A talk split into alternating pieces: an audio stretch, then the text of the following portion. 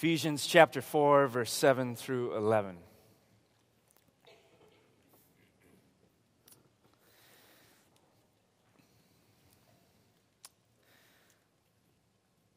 Paul says this Now, grace was given to each one of us according to the measure of the Messiah's gift. For it says, When he ascended on high, he took prisoners into captivity, he gave gifts to people. But what does he ascended mean except that he descended to the lower parts of the earth? The one who descended is also the one who ascended far above all the heavens, that he might fill all things. This is God's word, which he promised to bless when we gather around it together. Let's pray. Heavenly Father, thank you that your word doesn't return to you void but when you send it out, it will accomplish all that you have required of it. And we gather here this morning knowing that you have sent your word out to us. And we pray that it would transform us and sanctify us. Pray right now, Lord, that as we speak about the gifts of God, the gifts of the Holy Spirit for the church, for your church, Lord, that you would do a work in us, Lord, that is to you, for your glory and for each other's edification. I pray for those in, uh, in this gathering, in this corporate gathering, that would come into this place and feel worthless, that you, Lord, would cause them to feel empowered by grace. That the same Spirit who raised Christ from the dead dwells in our, our bodies. I pray for those of us, Lord, who are feeling complacent, who are acting and living complacent that, Lord, you would cause us to be moved with affection. I pray for those of us who are feeling overconfident about ourselves that you would bring us a holy fear and a reverence to work out our salvation with fear and trembling, knowing that it is God that is at work in us to work and to will for his good pleasure. All in all, I pray that God, you would say, as you do in your word, that you would fill all things for your own glory. Pray these things in Jesus' name. Amen. Have you ever been given a task or a goal or a project and felt a, a, a, bit of frustration because even though you, you are being told to do something, you don't quite know how to go about doing it? Perhaps you are a visionary and you uh, don't necessarily need all the mechanics and all of the tasks, but you need a vision. You need something to, to hang on to. Or perhaps you're a task oriented person and you need not just a vision, but you need an outline, a structure of things to do. Have you ever just been told to do something, but you, you haven't been really given any, any, any type of detail, any type of step by step, or what it looks like, or what it's supposed to be? This is the story that we find ourselves in in Ephesians chapter 5, where Paul exhorts, no, he commands the church to be unified, preserve the unity of the Spirit and the bond of peace. He does that in verses 1 through 3 in the fourth chapter. He even tells us why we should be unified one body, one spirit, one Lord, one faith, one baptism, one Father one God over all and in all and through all. He even tells us the basis. Now he will tell us how, what that looks like in verses 4 through 11. I want to look at it in three different ways. What the unity of the Spirit and the bond of peace, what Christ centered unity should look like in three different ways. What Paul would say it requires, what unity requires in the church of Jesus Christ. Two, I want to look at the things that it includes in the church, what we should be looking for. And lastly, I want to look at what this unity accomplishes when we cultivate it in a gathering and in the life of the church. Let's skip ahead to verse 8, and this is where we're going to see what unity requires. When Paul borrows from Psalm 68 to say, When he ascended on high, he took prisoners into captivity he gave gifts to people. He's borrowing from Psalm 68, and you can actually uh, keep your thumb in Ephesians 4. Turn to Psalm 68. We're not going to read the whole thing, it's fairly long, but I want you to at least look at it, especially what he's taking from. Scholars often rank this psalm to be one of the most difficult to interpret, but there are a few things we can at least take from it as we're reading the Apostle Paul. Some would call this a psalm of kingship. So it's not a psalm of lament. It's, it's not a, a psalmist pouring out his heart in lament.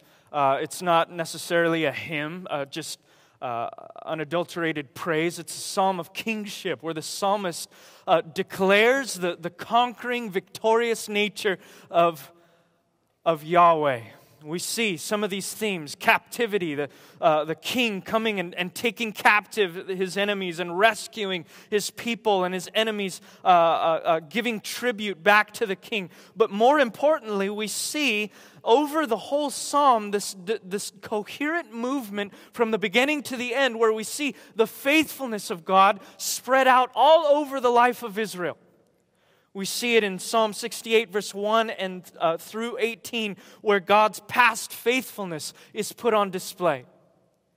But then we see in verses 19 and 20, we see God's present continuing faithfulness and salvation in the life of Israel. And then in verses 21 and 23 and in other parts of the remaining psalm, we see God's future salvation, that He will always be there for the people of God. And it's from God's present salvation, it's from Him being present in the life of His people right now that Paul begins to borrow from the psalm with some changes. He throws in a couple alterations. You'll notice that in Psalm 68, it says that you, uh, in Psalm 68, verse 18, you ascended the heights, taking away captives.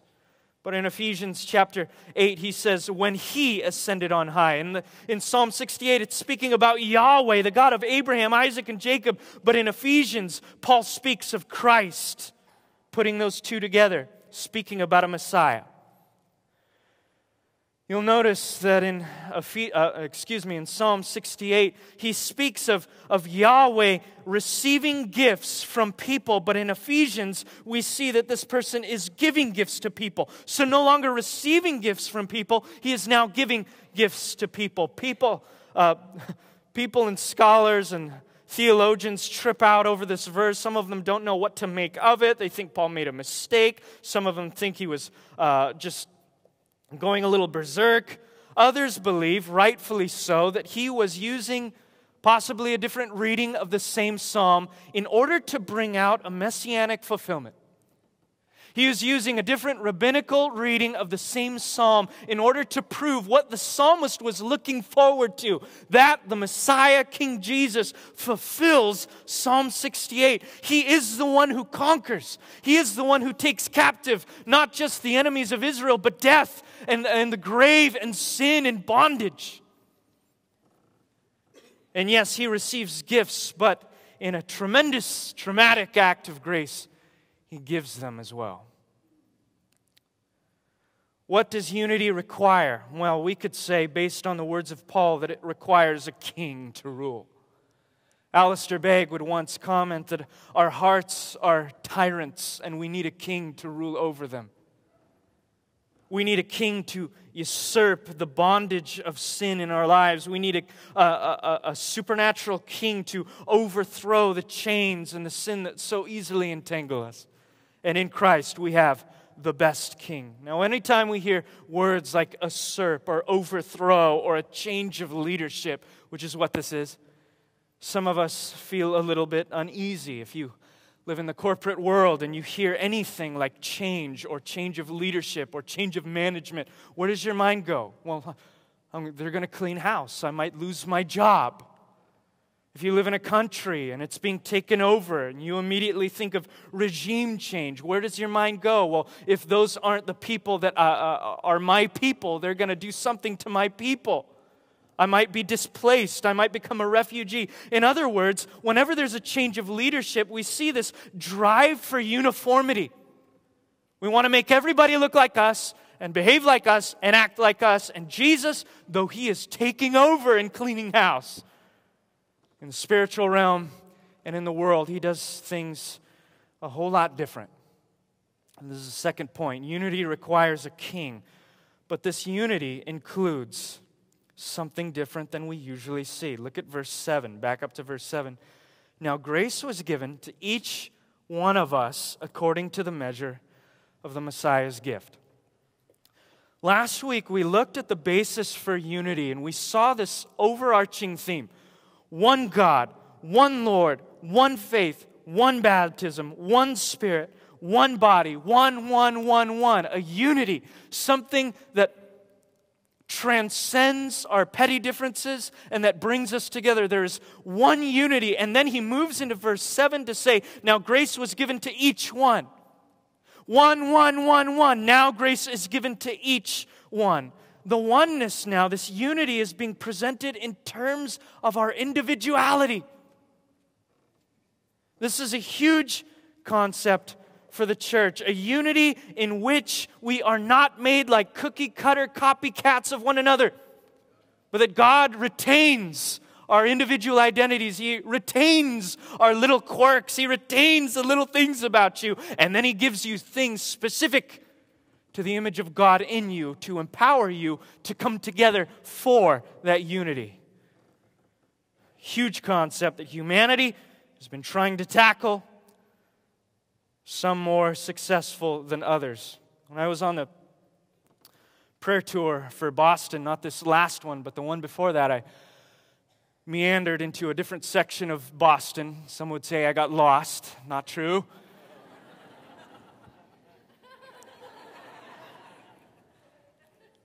And I found my way into a, a, a, university. It was Boston University. And so at the time, I was a college pastor, loved universities, so I, I, I, walked through it and I found this chapel in the middle of Boston University. So I walked in there just for a sense of solitude away from the city and maybe to take some pictures of the architecture. And I, I sat in the back row and just began taking in the silence and looking at the walls, wondering, wow, this is a not the most ornate architecture I've ever uh, ever seen, but I wonder what the history is behind this building. And I left unbeknownst to me, that this chapel, it was called Marsh Chapel, was home once upon a time to the Dean Howard Thurman. Howard Thurman, who would later become an influential figure in the civil rights movement in our nation. Howard Thurman fought for this concept that unity should exist in community while we retain our individual identities. He wrote a book based on the biblical principles of the image of God in every single person. It was called The Search for Common Ground, where he said that a, there is a spirit in man, there is a sense in humanity that knows that for all men to be alike is the death of life in man and yet perceive we must perceive harmony that transcends all diversities in which diversity finds its richness and significance. For all men to be alike is the death of life in man. He would later on go on to become the spiritual father of many students including one young boston university student by the name of martin luther king jr who would make his way into the chapel and learn from the spiritual father, Howard Thurman, who would go on to expound on some of those writings, writing a book by the name of Strength to Love, in which he would take that concept that Thurman wrote that we must retain the image of God in each of us as individuals, but it must then be poured back into community. He would write, Martin Luther King Jr., in a real sense, all life is interrelated. All men are caught in an inescapable network of mutuality, tied in a single garment of destiny. Whatever affects one directly affects all indirectly. Listen to this I can never be what I ought to be until you are what you ought to be. And you can never be what you ought to be until I'm what I ought to be. This is the interrelated structure of reality. These two men were saying, based on their Baptist upbringing and principles of the image of God found in Scripture, that there is called upon the church a unity without uniformity. That we are called to be unified, but we are not called to be copycats. There is called to be, especially in the Church of Jesus Christ, an atmosphere where diversity is allowed to thrive not for the individual's sake, but for the benefit of the whole. You were made how you were made, to thrive how you thrive, with the image of God in you, and as a Christian, with the likeness of God being transformed to catch up with the image of God in you, so that you could benefit the whole of the body of Christ. And Jesus Christ, thousands of years before that, instituted this and affects it by saying in Ephesians through Paul, Now grace was given to each one of you. Meaning that every single Christian who has been regenerated by the Spirit of God has been given a specific gift by the Holy Spirit. There are not some who are gifted and some who are laymen. There are not some who are super talented and spiritual and others who just sit back and watch. Every single Christian has been supernaturally empowered by the Holy Spirit for a specific task. We call these spiritual gifts. A gift is simply the supernatural, spirit given power and capability requisite to complete a God given mission. We believe that Christ is building his church and that all of us who are Christians are called to be on mission with the church of Jesus Christ, with the mission of Christ, and that we have been specially empowered for that task. I want to give you six observations from the scriptures about spiritual gifts. I wish we could spend weeks on it. I will try to combine all of that in two minutes. God help me. First observation there's a litany of juicy spiritual gifts listed in the New Testament. You should read them. We'll read them right now. Romans chapter 12, verse 6 through 8. The gift of prophecy, or the spirit endowed ability to bring to mind spontaneously something that was previously unknown. Wonderful. Serving. There is a spirit given ability to serve teaching, exhortation, giving, or we could call it generosity, the gift of leadership, the gift of mercy. Paul would write to the Corinthians in 1 Corinthians chapter 12, verse 8 through 10, there's a gift of the word of wisdom, being able to speak wisdom uh, that is not natural wisdom. Uh, there's the word of knowledge. There is the, the gift of faith. I think I have those on, on one line. Those are two different gifts. The gift of faith uh, people that have the, the ability by the Spirit to have faith for a moment when other people are discouraged by circumstances. The gift of healing, the gift of miracles, the ability to distinguish between uh, spirits, between a good spirit and a bad spirit. The gift of tongues, the ability to glorify God in other languages, and then the coinciding gift, the uh, ability to interpret those tongues so that they can be understood and God can be glorified.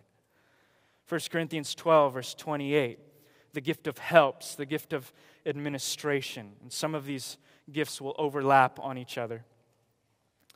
In Ephesians chapter 4, verse 11, which we will speak about next week, uh, apostle, the gift of uh, apostleship, the gift of the prophet, the gift of the evangelist, the gift of the pastor teacher. 1 Peter chapter 4 verse 11. I think these are two gifts. The gift of whoever speaks. There's a gift of speaking. That's awesome. There's the gift of whoever renders service. You have this litany by Paul and Peter of different ways that the Holy Spirit rejuvenates people individually in the body of Christ to equip and build up the body of Christ for the mission of God. Second observation I don't think these are all the gifts that God gives to the church. I don't think Paul meant to give an exhaustive list. I'm saying that because he does this quite frequently. First of all, he never says anywhere in the New Testament, this is the only list there is. In addition to that, we just saw where he listed off a bunch of areas uh, in Ephesians 4, verse 4 through 5, stressing unity around certain things one God, one Father, one Spirit, one Lord, one baptism, one faith. But he doesn't mention everything. He didn't mention the crucifixion, he didn't mention the resurrection. Those are important. That wasn't his point. His point wasn't to give us a systematic theology, but to emphasize we're unified around these things. And I think that Paul is also trying to emphasize something here, not give a systematic list, that there are spirit endowed gifts of the Spirit for the church to do what we cannot naturally do in our own power.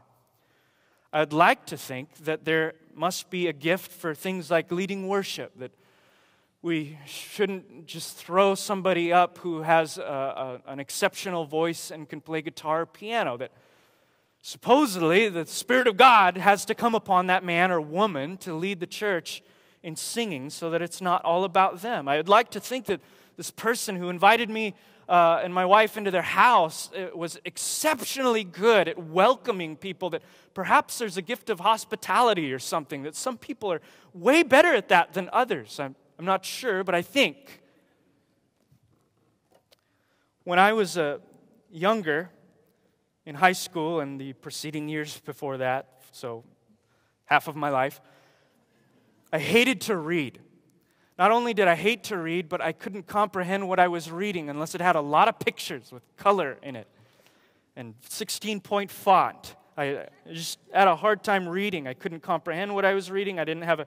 Uh, I don't think I have a very high IQ, so I couldn't comprehend a lot of stuff beyond a certain grade level, and so I just didn't read. It wasn't fun for me, and consequently, I didn't read the Bible as well. And I remember in the early years uh, coming to reality, um, some of the staff would just hand me books that they were going through as a staff. It was almost like black market. They would just hand me books uh, Spiritual Leadership by Oswald Chambers, and Fresh Wind, Fresh Fire by Jim Cymbala, and uh, Heavenly Man by Brother Yun, and uh, books like that. They would just throw me these books, and I'd begin to read them. And almost overnight, this insatiable desire to read and study uh, the Bible, but also anointed words from men and women about the Bible and Christ began to overwhelm my senses, and I haven't been the same since. And I just begin to devour stuff like that. I don't want to get crazy and say that reading is a spiritual gift. Prophecy and tongues and the gift of healing and learning how to read good. I, I'm not going to go there, but I, I just want to say that Paul doesn't seem to give exhaustive lists. I wasn't able to do it for most of my life, and spontaneously I was able to do it, and those, that thing seems to fit directly into my calling uh, to edify the church. And so they all fit together. So do with that what you will. But don't get weird with that. Don't be like, I, I just got my driver's license and I love to drive, so I have the gift of road trip. Yeah! I don't want us to get weird or unbiblical about it, but I think it's worth, worth thinking about. That the point is, God gives you supernatural abilities to edify the church. Third observation these are spiritual gifts, not human talents. Many of you are talented in a lot, a lot of things. We're talking about something different. Um, we know this because Paul says in verse 7, uh, we know it from a, a lot of places, but in our text, grace was given to each one of us according to the measure of the Messiah's gift. It's a gift of grace. It's easy to see giftings like administration that can be a natural gift and say, well, that, uh, you know, that's less supernatural than the gift of prophecy, which you know, requires God to you know, come into my heart and mind and help me see things.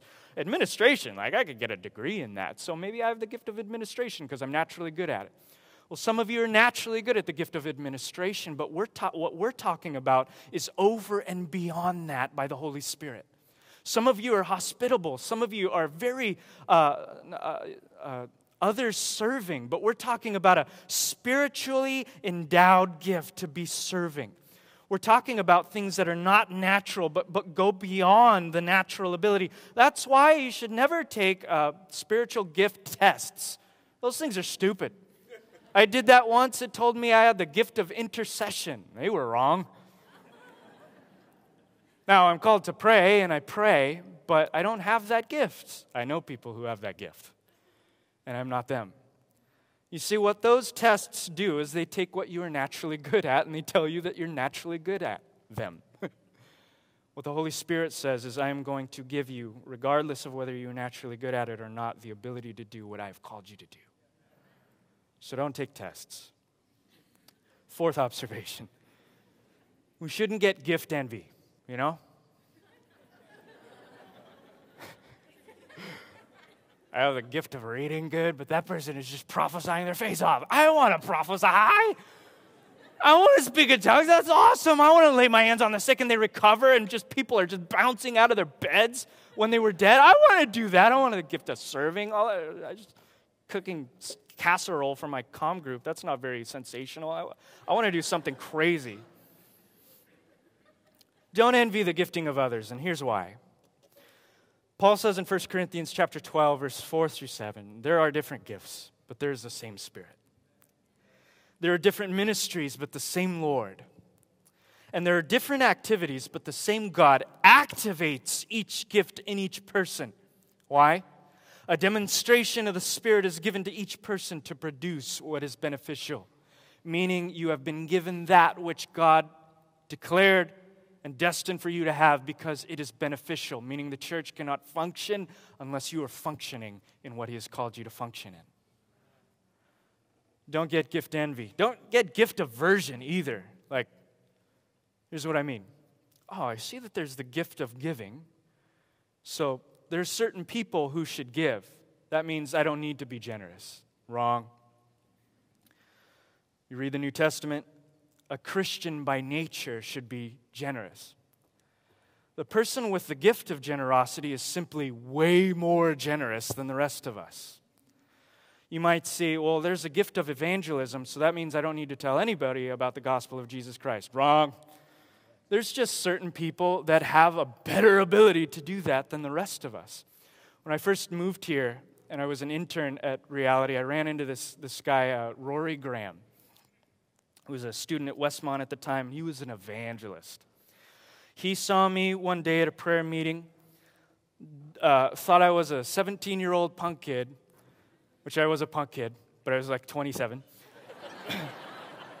Invited me to Fatburger when it existed at the time on State Street, brought me there, opened up his Bible without knowing a single thing about me, took me through an expositional verse by verse study of First Peter and just started unpacking and unraveling, saying, uh, You must be ready in the last days and these last times to know Jesus. Do you know, Lazo, that it's the last days and Jesus is coming? Do you know Jesus? And he brought me through the entire first chapter of First Peter before he figured out that I was, number one, a Christian, that I was 27, and that I worked at the church. And when he figured that out, he was like, Oh, awesome, praise God. And he bounced and went on to the next person. And he was so powerful and compelling. He was an evangelist. I was about ready to walk down the aisle in Fatburger. Christian, but I wanted more of what he was describing. Some of us are better than others at it because of the Holy Spirit. I'm not as good as he is, but I'm still called to do it. So don't get gift envy, don't get gift aversion. It's not about the gifts, it's about us functioning as the body of Christ. Fifth observation we need as a church to cultivate a healthy environment for these gifts. We need to be able to not be afraid of them, nor to get weird with them, but to create a healthy environment where they can exist for God's glory and for our good. In 1 Corinthians chapter 14 verse 26, Paul says all things must be done for edification. Here's what that would mean in a church this size. In Carpinteria Ventura and in Santa Barbara when Paul is describing, especially in Corinthians, to the church, that a certain person will come with a song, someone else will come with a word, someone else will come with a prophetic utterance, and all of these things should be done for mutual edification. You have to keep in mind that Paul was speaking to churches that were not this big. They were probably more the size of a com group that you or I are in, where it was more uh, cultivating for the grace of God. It was more. Uh, conducive for the edification of the church in a smaller setting for prophetic utterances to be, uh, uh, to be exploding and for uh, the gift of tongues and the gift of healings and for all people to share and to mutually uh, pour into one another. In a gathering like this that is so large, we can't cultivate certain gifts in a way, listen, that is edifying to everybody If everyone were to just start speaking in tongues, that would be weird and nobody would know what everyone is saying, and that is not the point of tongues. and in a way that is faithful to scriptures. But we have to, instead of shying away from those gifts, figure out environments where we can cultivate them so that we can grow healthy. Don't despise prophetic utterances, Paul said, but examine them. Com groups, prayer meetings, homes, small communities, families. You don't know what that looks like. Ask the person running the prayer meeting, ask your com group leader. If you think you have the gift of prophecy, don't just break down the door of some random com group and just start blurting stuff out. That'd be really weird and that'd be weird. but ask. Last observation. If you don't know what your gift is, probably the wrong way to figure out what your gift is is to just decide that you want a gift and start doing it. Britt once pulled me aside at Jelly, uh, Jelly Bowl in Carpinteria. We sat down on this log, and I said, I think I, I think I have this particular gift, but I'm not sure. I don't want to screw it up. What do I do? He said, Well, start serving. At the basis of every gift in the church is a heart of servanthood. And Britt didn't make that up. Peter did. Said in 1 Peter chapter 4, verse 7 through 10, above all, maintain an intense love for each other, since love covers a multitude of sins. Be hospitable to one another without complaining, based on the gift each one has received. Use it to serve others as good ma- managers of the varied grace of God. You want to get to the bottom of identifying what gift or gifts God has given you for the edification of the church. Just start serving people. Show up at your com group and just, just ask to, to be used. Put yourself in a place of servanthood. Start to think about others in the body more than yourself, and you'll begin to notice that that spiritual gift will begin to rise up in you. If you have the gift of teaching, you'll just want to talk about the Bible If you have the gift of prophecy, you don't have to get weird and be like, hey, everybody, I have a word from the Lord. Probably some of you have the gift of prophecy and you don't even know it. Some of you probably prophesy and you don't even know it. You speak truth into people's lives and you're prophesying.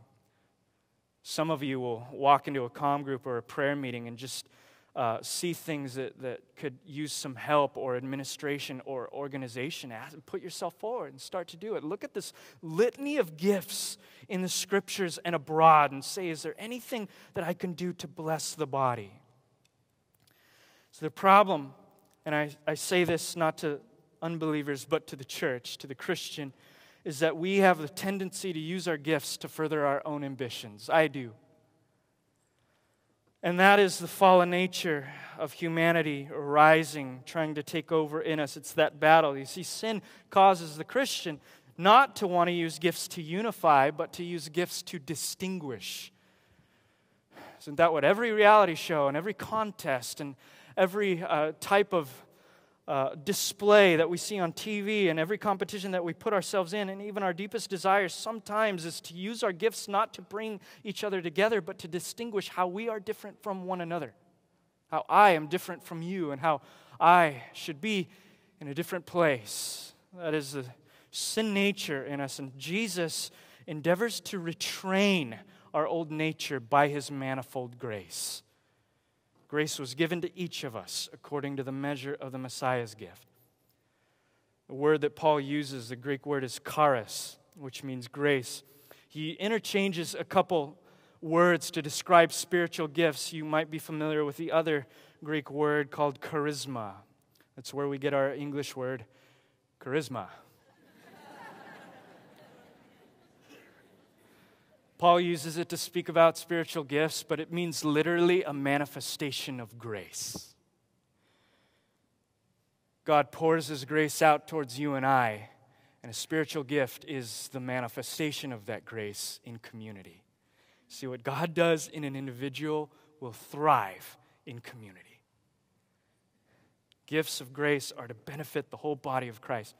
And here's what could be discouraging about a church like this. I, I grew up in small churches, churches that were never more than 100, some of them 30 to 50. And it's very easy to, to do stuff like this. In a church this size, it's easy to think that you're not needed, It's easy to look around and say, well, he's got that cover and they got that cover and the roof isn't caving in, so I guess I'm nobody needs me. I'll just show up and leave and should be a wallflower, but that is that is not true. You are needed. Look ahead in verse 16, uh, Ephesians chapter 4, at the end of 16, Paul says that the growth of the body, the building of itself up in love, happens by the proper working of each individual part. What that means is, is, if, is that if you are not functioning, the church is not functioning either. And I don't want that to come across as a guilt trip, but rather an encouragement that you are that important in the body of Christ regardless of whether you have some sensational gift or you just make a good, mean chicken casserole for com group. You are needed. And when you do not operate in what God has called you to operate in, the church suffers for it. Some of you of, a, of an older flavor may be tempted to look in on the church and see a lot of young people, passionate and zealous, up on stage doing all kinds of stuff and say, or even feel that maybe the church or the age has passed you by. And that that is a lie from Satan. The church cannot function without every single proper working of each individual part. And listen to those of you that are older than 30 or 35. we need you younger people who are passionate and zealous about theology and about the things of God need older men and women who don't just know theology but have put it to practice in the experience of their life. We need men and women who don't just know a few things about the Bible, but who have suffered the things of the Bible, who can teach us from their wisdom and their experience how they have been faithful and how they have not been faithful. We need to learn from your mistakes and to see how you handled it. We need to see your marriages. Please show us a marriage that works by the grace of God. We need to see how you operate in the job place. We need to see how you treat your wife and your husband and your kids. Don't go away. We need you. Lastly, if we are to do that, if we are to identify that Christ is the King that unifies and that He gives us gifts of diversity in order to unify us, we will see that this unity accomplishes what we see in verse 9 and 10. What does he ascended mean except that he had descended to the lower parts of the earth? The one who descended is also the one who ascended far above all the heavens that he might fill all things. Filling all things doesn't just speak of volume. It doesn't mean like we're a, ve- a, vessel and he's pouring into us like water, although other scriptures use that type of phraseology. What it means, uh, literally, filling of all things, is that we are coming under the rule and reign of the King who unifies us. We're behaving according to his rule and reign. We actually believe that he's a king and that we're following him. We're not just believing, we're not succumbing to easy believism or nominalism, but we're saying, You are the king of my life and I will do what you say. Rule and reign over this tyrannical heart. That might, for some of you who are new, sound pretty harsh and imperialistic that Jesus is a king that rules and reigns, till you start to see how he does it. What does he say? How does what does he ascended mean except that he descended? You know how Jesus has endeavored to take over the world? He who could call down legions of angels to burn everything up and take over everything and subject everything to himself by force, as men and women have tried to do throughout history, Christian and secular. He chooses to do it through the incarnation. Jesus wins everything by losing. He wrestles your affections by losing. He conquers the world through suffering. He ascends to glory by descending into shame. And this is what humanity needs. And this is what we as the church needs. A lasting unity requires a king so mighty that the rebellious will follow him. And it requires a savior so loving that the selfish will emulate him. We need a powerful king that will change us, and a savior that is loving that will melt our hearts. In his kingly might, he crushes our rebellion, but in his saving love, he melts our hearts to want to be exactly like him. And this is exactly what Christ said to his disciples who would set the flavor for him in Mark chapter 10. I did not come to be served, I came to serve and to put my life up as a ransom for many.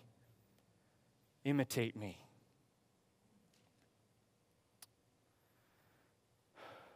If this is describing the life that you signed up for when you saw Christ and the Holy Spirit opened up your eyes spiritually to see Him as better than anything else, our proper response is to begin to ask the Lord and to identify what are the giftings that God has given us.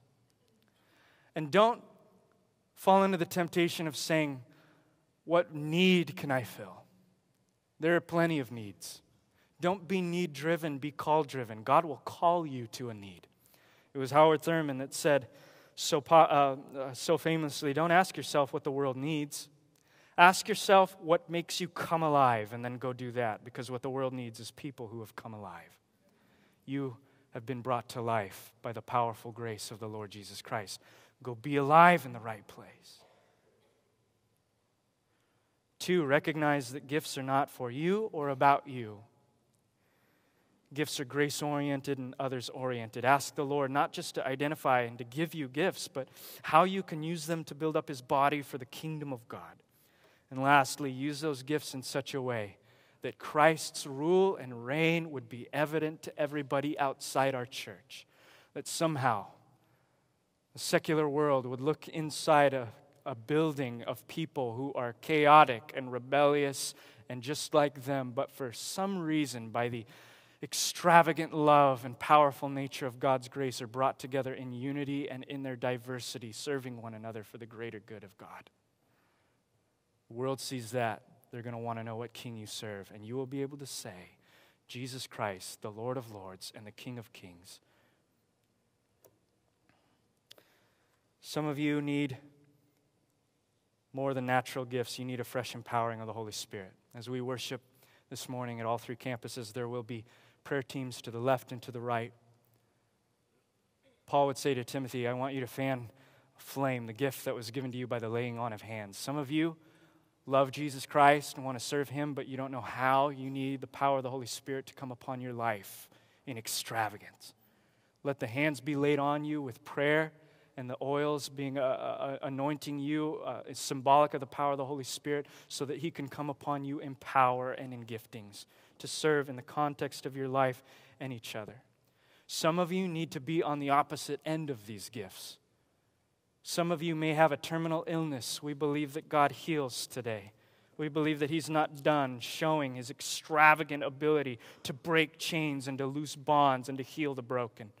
Some of you may have cancer. Some of you may just have a headache. Come forward and get prayer. For James would say, Is anyone among you sick? he should call the elders of the church and they should pray over him after anointing him with oil in the name of the Lord. The prayer of faith will save the sick person and the Lord will restore him to health. We believe that God heals, we believe that God sets free, we believe that God does everything that he says he does if we would just ask him in humility. Let's do that today. And let's chase after him like a church that has been radically transformed. Lord, thank you for your word. And thank you for the gifts of the Spirit which you lavish on us to show that you can bring confused, broken, chaotic hooligans and radicals and make them get along, not just for the sake of community and getting along and unity's sake, but because you declared once upon a time in the jaws of Hades that you would build your church and the gates of hell would not prevail against it. And we believe that right now, Christ, you are making a name for yourself. You are making yourself famous in Santa Barbara and Carpinteria and Ventura. And we just want to gather around you in the ways that you have equipped us to say loudly, You are the famous one. So, Holy Spirit, fall upon us this morning in power.